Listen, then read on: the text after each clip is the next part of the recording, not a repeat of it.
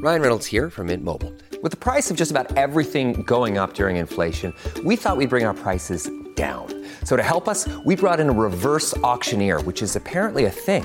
Mint Mobile Unlimited Premium Wireless. How to get 30, 30, how to get 30, how to get 20, 20, 20, how to get 20, 20, how to get 15, 15, 15, 15, just $15 a month? Sold! Give it a try at mintmobile.com/switch. $45 up front for 3 months plus taxes and fees. Promo rate for new customers for limited time. Unlimited more than 40 gigabytes per month. Slows full terms at mintmobile.com.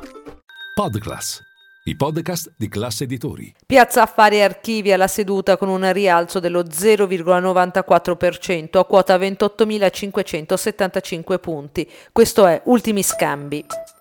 Linea mercati. In anteprima, con la redazione di Class CNBC, le notizie che muovono le borse internazionali.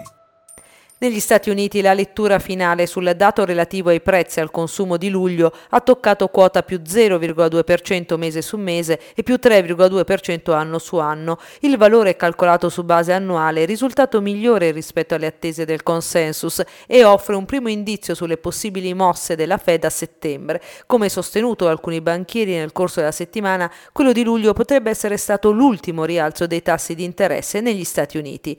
In Italia il dato relativo ai prezzi al consumo di luglio è risultato invariato su base mensile, mentre su base annuale il valore si attesta a più 5,9%, in diminuzione rispetto al più 6,4% di giugno e inferiore alle stime di consensus del più 6%.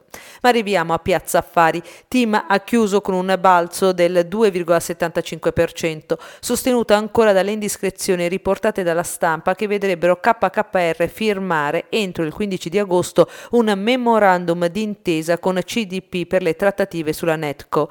Bene anche il settore bancario, anche se i guadagni della giornata sono decisamente più contenuti rispetto a quelli di ieri. Ha brillato il banco BPM, quasi 3 punti percentuali di rialzo, che è stato il titolo ad aver registrato la performance migliore nel comparto. Nel settore dell'energia Saipem ha segnato un balzo di 0,5 punto percentuale. La società si è aggiudicata un contratto offshore in Libia per un valore di circa $1 miliardo.